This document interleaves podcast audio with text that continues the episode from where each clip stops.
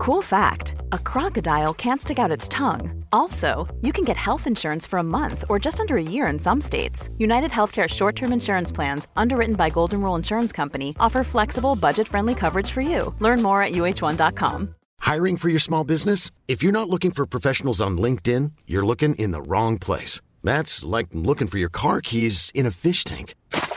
LinkedIn helps you hire professionals you can't find anywhere else, even those who aren't actively searching for a new job but might be open to the perfect role. In a given month, over 70% of LinkedIn users don't even visit other leading job sites. So start looking in the right place. With LinkedIn, you can hire professionals like a professional. Post your free job on linkedin.com slash people today.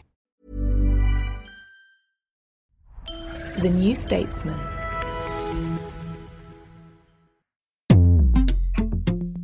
Hi, I'm Anoosh. I'm Rachel. And I'm Chris. And this is the New Statesman's Politics Podcast. In this episode, we'll be discussing the SNP conference, which took place in Aberdeen earlier this week, what this has told us about the next steps for Humza Yousaf, and the future of the party.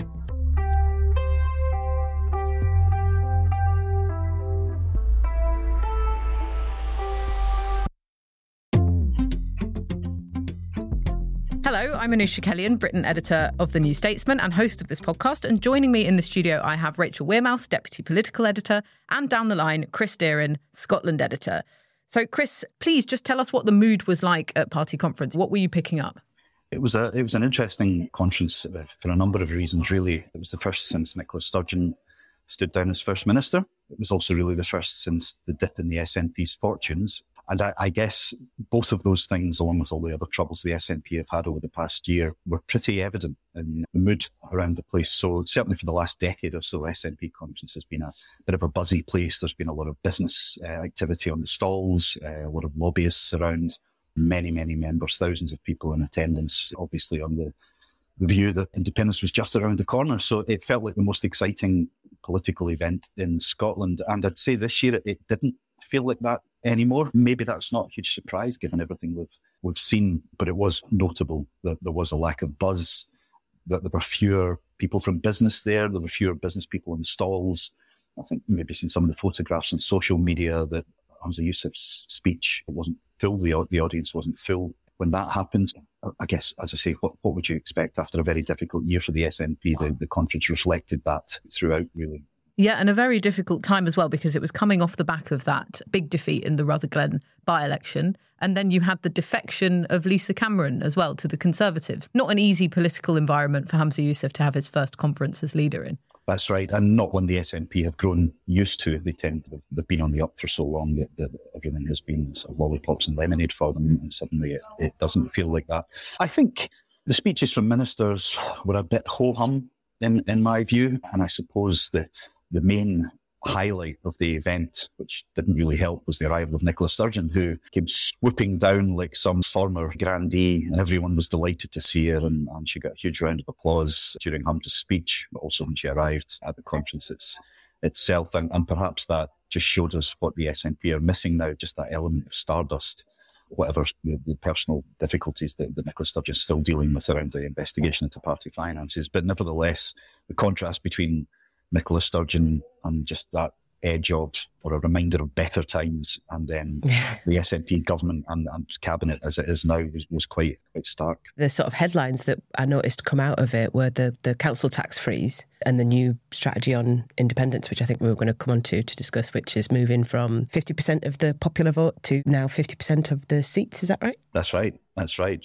Finally, we got some clarity because we'd been having this discussion for, for some time. It wasn't at all evident what the SNP policy actually was. And in fact, when I interviewed Humza Yousaf for the New Statesman the week before the conference, I kind of asked him, Do you know what your policy is? Because it, in everything I'd heard from him, it wasn't clear that he did. And he spoke for some time, and I was every bit as confused at the end of his explanation than I was at the start. But but we've got where they wanted to get to, which is if the SNP wins a majority of Scottish seats, the 59 Scottish seats at the next general election, they will take that as a mandate to begin discussions with the British government, not I think about moving towards independence or, or immediately moving to independence, but more about what the route is to a second referendum. I think that's realistically that's what they're talking about. Um, I mean, I think the fact they've reduced it to a majority of seats says something about their expectations for the next general election because Sturgeon's policy was 50 plus 1 of the, of the vote in Scotland, which is obviously a much higher bar than half of 59 seats. So that tells us maybe that they've had to, to scale down their, their ambitions a bit. And they are still saying to people, even if we lose a bunch of seats, because they've got much more than, than what they're aiming for at the moment, even if we lose a bunch of seats, we still think we're in a position to have a mandate to begin these conversations. And I just wonder how that would feel in the cold light of day, because it would be seen in general in the country, if that was what they achieved in the general election, that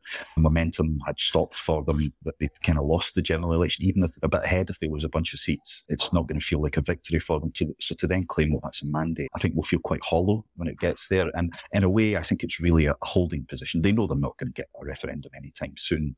They know that the polls are dipping in terms of support for the party. And I, I just think they needed a position to keep going basically. So this this is what they've got. As I said in the interview, he wanted to make the choice about what the policy was. Conference decides, the party decides, and then we move on to focusing on all of the issues that the people in Scotland are talking about, like the people across the UK in terms of cost of living and the state of the economy and whether public services are operating the way they should. This allows him to do that. I think we could we could you know, debate whether it's the right policy on independence, but nevertheless, he was quite keen in his speech to move on from banging on about independence as well. So that was a bit of a sign of what we're going to get over the next year in the run up to the general election. How's the council tax policy gone down with Scottish voters? I'm not sure about Scottish voters. I haven't seen any any evidence of that yet. Fair to say it hasn't gone down well with Scottish councils who weren't told in advance that this was going to be announced. And in fact, the Scottish Cabinet wasn't told it was going to be announced, or certainly didn't get the chance to agree to it before it was announced. It was a, it was a real surprise actually, because the SNP, under some pressure from think tanks like Mind Reform Scotland, we've been saying for ages that the centralisation of power at Holyrood has really left Scotland's councils neutered, get very little control over what they're able to do economically. And we've had a council tax freeze before in Scotland under the SNP, I think around about 2017. And we know that councils are struggling under existing budget. Services are being cut.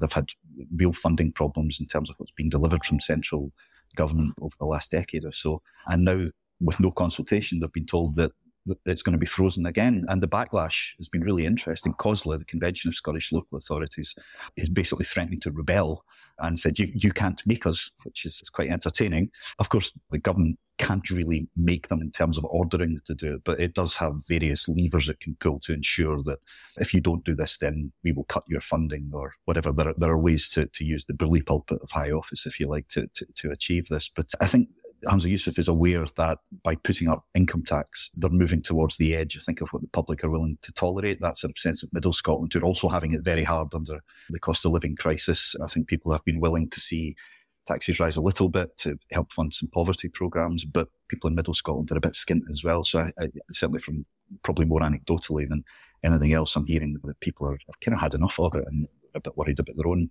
pockets. So I think in a way Humza's gambling here that by forcing councils to keep tax down, he can sell that as a tax cut.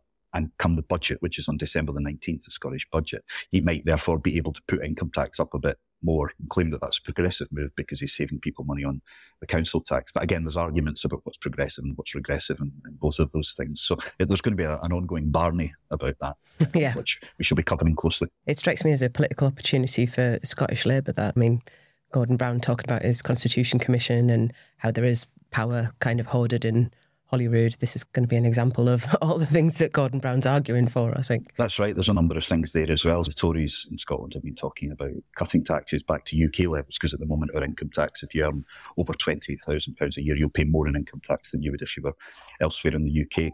The Tories have said they want to reduce taxes back to UK levels and the SNP obviously raised them or, or, or making it pretty clear they want to raise them further. And Anas Sarwar, the Scottish Labour leader, has come in and said, we're not going to put them up anymore. So he's kind of having his cake and eating it a bit, splitting the difference. That, that, that That's a bit of positioning there. And as you say, Gordon Brown and others have been arguing that, that we need a wee bit of loosening from the centre in, in Scotland. It's certainly the case that since the Scottish Parliament came along, it's really not only so power has been devolved from Holyrood, but Holyrood itself has really pulled power towards itself from local authorities. And there's been a lot of talk at the Parliament on, on parliamentary committees. I think and in Civic Scotland that, that that needs to change. Councils as well, not just Labour councils or whatever, but SNP councils. Glasgow City Council, biggest in Scotland, which is run by the SNP. They want uh, a loosening of, of control from the centre so that they can tackle many of the problems that, that Glasgow has. So, yeah, it's a debate that hasn't gone away. And I think that was because of the direction it had been moving. And that was why the council tax freeze was such a surprise when it was announced. Yeah, and where are all these changes of strategy coming from? Is is it that Labour is sort of riding higher in the polls and had that success in the by-election? Because a lot of their rhetoric was the SNP is a high tax party, they're obsessed with independence, and so they've moved away from that de facto referendum position and also they've moved to try and make themselves perceived as a bit less of a high taxing party is this pressure from labour that's changing the strategy or do you think it's Humza Yousaf's true instincts you've interviewed him so maybe you could tell I think the Labour success, relative success, is definitely a part of it. You could see that, and, and in polls as well, you could see that independence was slipping down the list of priorities, even amongst pro-independence supporters. Not surprising, given given what we've been living through for the, the past few years.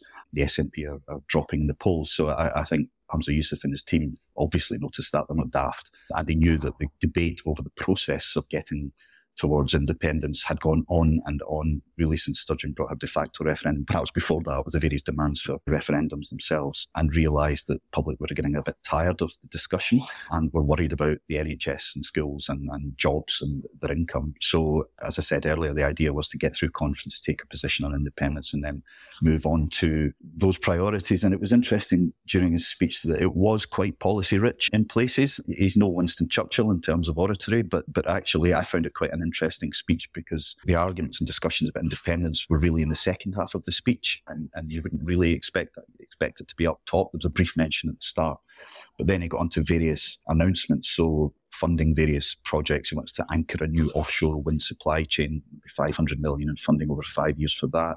There'll be a pilot scheme for domestic abuse survivors who, when they leave their partners, will be given a thousand pounds as part of a fund to leave.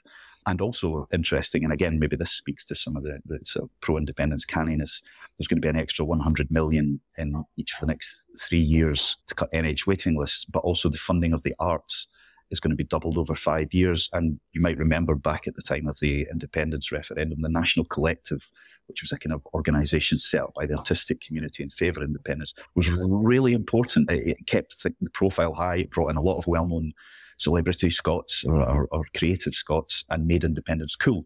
So eh, there've been a lot of talk about cuts to arts and a lot of disenchantment in the artistic sector about the direction the government is moving. And so it's hard not to see doubling over five years funding for the arts is a bit of stay with us, guys. Times are hard, but we will basically stuff your mouths with gold if you can stick with us. That said, the other thing it's worth mentioning, of course, is they announced plans for Scotland's first ever bond. So there's going to be a bond put on the financial markets to fund various social programmes in Scotland. And again, that speaks a bit to the longer term independence programme because the argument has always been that an independent Scotland, which might struggle, certainly in relation to the way the UK operates, to fund it, its money on, on the international markets. There wouldn't be the market confidence. So this, in a way, is a bit of a, a free hit to try that. We'll see what we get. We'll see what the rates that are charged are. Obviously, there'd be an implicit guarantee from the UK because we're still part of the UK, so it wouldn't be a true test. But I think they want to establish the principle that Scotland could float a bond. And once that's done, they can do it again. Again, it's looking a bit to the future and to, to those arguments for what the, what the economics of an independent Scotland would look like. It's really interesting. I, I, wonder how that's gone down with their partners in government, the Greens, and how that relationship is shaping up in general. I mean, was there disquiet about that relationship at the conference? It depends who you speak to. Again, when I interviewed Humza Yousaf, I did ask him about the, the Greens, and this was in the back of some of the, the comments that were made about Hamas uh, by some of the Greens who are tend to find that many of them are, are very pro-Palestinian and very distrustful of the Israeli government, and it created some awkward questions. But I did ask him whether he felt that the, the Green coalition that they've set up would run through to 2026, which he said before he's, he's very happy with and he wants to keep it running, gives them a majority at Holyrood to get the legislation through. There's a lot of people in the SNP who are becoming less happy with that because some of the policies that have been troublesome for the SNP have been really green derived or green driven policies and attempt to work with the Greens on certain quite hardline environmental policies. But he did say that the coalition is kept under review constantly. He would be keeping it under review, but for the moment he was happy with it. It was a slightly more lukewarm statement than I was used to hearing from him, but that might just have been speaking to the audience that he was. He was saying what I would probably want to hear. But but actually, the Greens have been pretty quiet I think I think they they're aware as well that the SNP are, are, struggling at the moment, and you know the SNP do badly, then the Greens will go out of government. The case for independence, which they're at least as passionate about as the SNP, will be set back. So I, I think they're maybe sucking that up a bit at the moment. After the break, we'll hear how Humza Yousaf has handled the Israel Gaza crisis given his in laws are trapped in Gaza. If you're subscribed to The New Statesman, you can get all our episodes ad free on the New Statesman app. You can get it on both iOS and Android. Just search for New Statesman on the App Store or Google Play Store. We'll be back in a couple of minutes. If you enjoy the New Statesman podcast, then you'll love our daily politics newsletter, Morning Call. It's a quick, essential guide to the big political story each morning by me, Freddie Hayward, and Rachel Wearmouth, featuring original reporting from Westminster and beyond, our analysis of the latest political news, and some recommendations of the best reads of the day. Sign up for free at the link in the podcast description.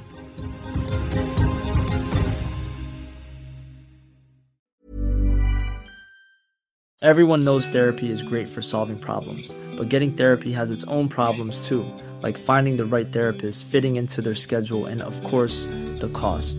Well, BetterHelp can solve those problems. It's totally online and built around your schedule. It's surprisingly affordable too. Connect with a credentialed therapist by phone, video, or online chat, all from the comfort of your home. Visit betterhelp.com to learn more and save 10% on your first month. That's BetterHelp, H E L P.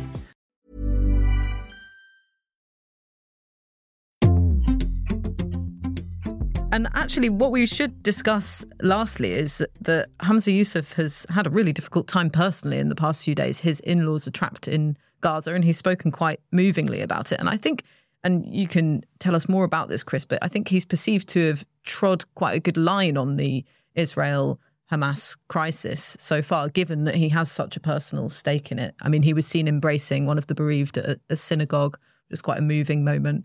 Tell us more about how he's responded to the crisis.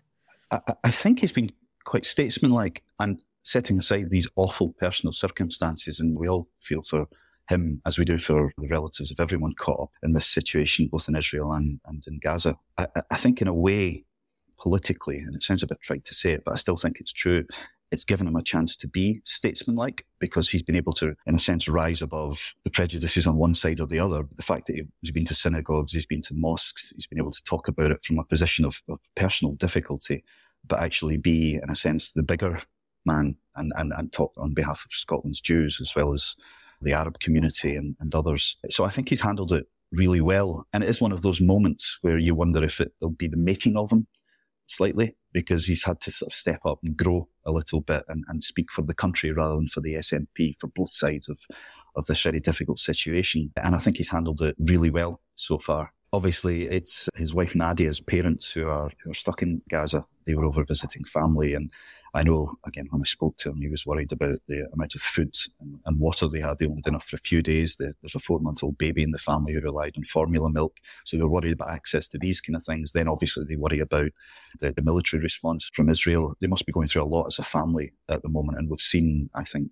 Nadia has been on the television talking about it. We've seen video clips from her mother from Gaza and it looks very, very fraught. And I know that Humza Yousaf's been speaking to the Foreign Office, trying to ask about some route out of Gaza and whether a ceasefire would be possible. Obviously, from his family position, that, that would suit him. But overall, I do think he's balanced things well. I think he's won the respect of people in the way that he's handled this very difficult situation. Have you seen anything of the, the Queen over the water, Kate Forbes? Did she make anything of a splash? She wasn't at conference. She decided not to not to go to conference. I don't know whether that was same. It was in Aberdeen. She's an MP for the Highlands, MSP for the Highlands. She's not super far away from it, but nevertheless, she decided not to go. So I have no intelligence as to whether this was a statement or uh, a, a, rebuke in the way that we journalists like to set these things up. But as I say, there were probably quite a few people who weren't there and didn't feel like the most exciting conscience in the world. So you could argue that, you know, not, her not going allowed Humza to go on and make it his show. Uh, but obviously, Nicola Sturgeon decided to yeah. go and kind of made it her show. Yeah, exactly. There's always other people waiting in the wings, aren't always, there? It's the Liz always. Truss effect. All right. Well, thanks so much, Chris. We'll let you go. I know you've been battling through Storm Babet to, to get to this cafe. And, and if anyone heard any background noise, that's the cafe that Chris is in. Um, but we'll leave you to it and we'll speak to you soon. Thanks very much. Thanks so much for listening. If you'd like to submit a question for us to discuss on a future podcast, you can do so at newstatesman.com forward slash you ask us. If you're listening on Spotify, just scroll down on the episode page and type your reply. You've been listening to the New Statesman podcast with me, Anoosh Chakelian, and my colleagues Rachel Wearmouth and Chris Deerin. We'll be back tomorrow with reactions to the Mid Bedfordshire and Tamworth by elections. This episode was produced by Catherine Hughes.